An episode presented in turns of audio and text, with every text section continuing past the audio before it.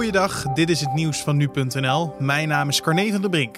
Zodra het kan, komt er meer ruimte voor terrassen. Meer dan 200 gemeenten hebben aan hun lokale horeca al toegezegd dat de terrassen, als die eenmaal open mogen, meer ruimte krijgen. Dat blijkt uit de lijst van 225 gemeenten die Koninklijke Horeca Nederland op verzoek van nu.nl heeft opgesteld. Ongeveer een vijfde van de horecaondernemers is geholpen met een ruimer terras. Volgens de voorzitter van Koninklijke Horeca Nederland kan je met een dubbel zo groot terras voldoende afstand houden en evenveel plekken voor klanten creëren. Toen de horeca vorig jaar op 1 juni weer open mocht, werden de grotere terrassen bedacht. Waar dat kon, mochten meer tafeltjes en stoelen geplaatst worden. Bij een schietpartij in de Amerikaanse staat Colorado zijn tien doden en meerdere gewonden gevallen. Onder de dodelijke slachtoffers is een politieagent. Een man begon maandagmiddag lokale tijd om zich heen te schieten in de supermarkt. Vervolgens werd de winkel urenlang omsingeld door de lokale politie en de FBI.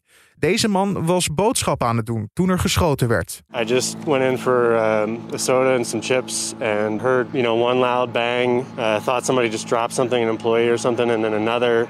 And then by the third one, everybody was running. Op vrijgegeven beelden is te zien hoe een bebloede man met handboeien door de politie wordt weggevoerd. Het is onduidelijk of dit ook de vermoedelijke schutter is.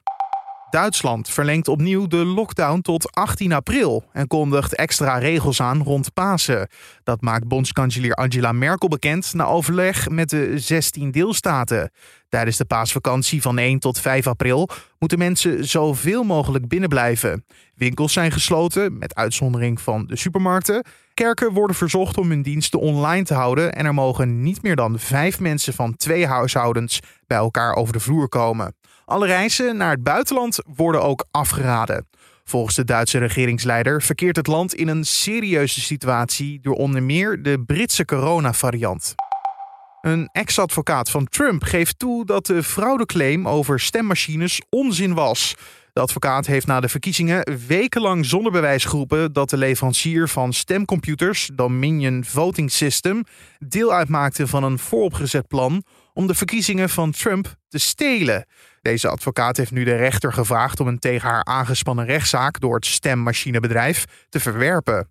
Het bedrijf spande in januari een rechtszaak tegen haar aan wegens laster.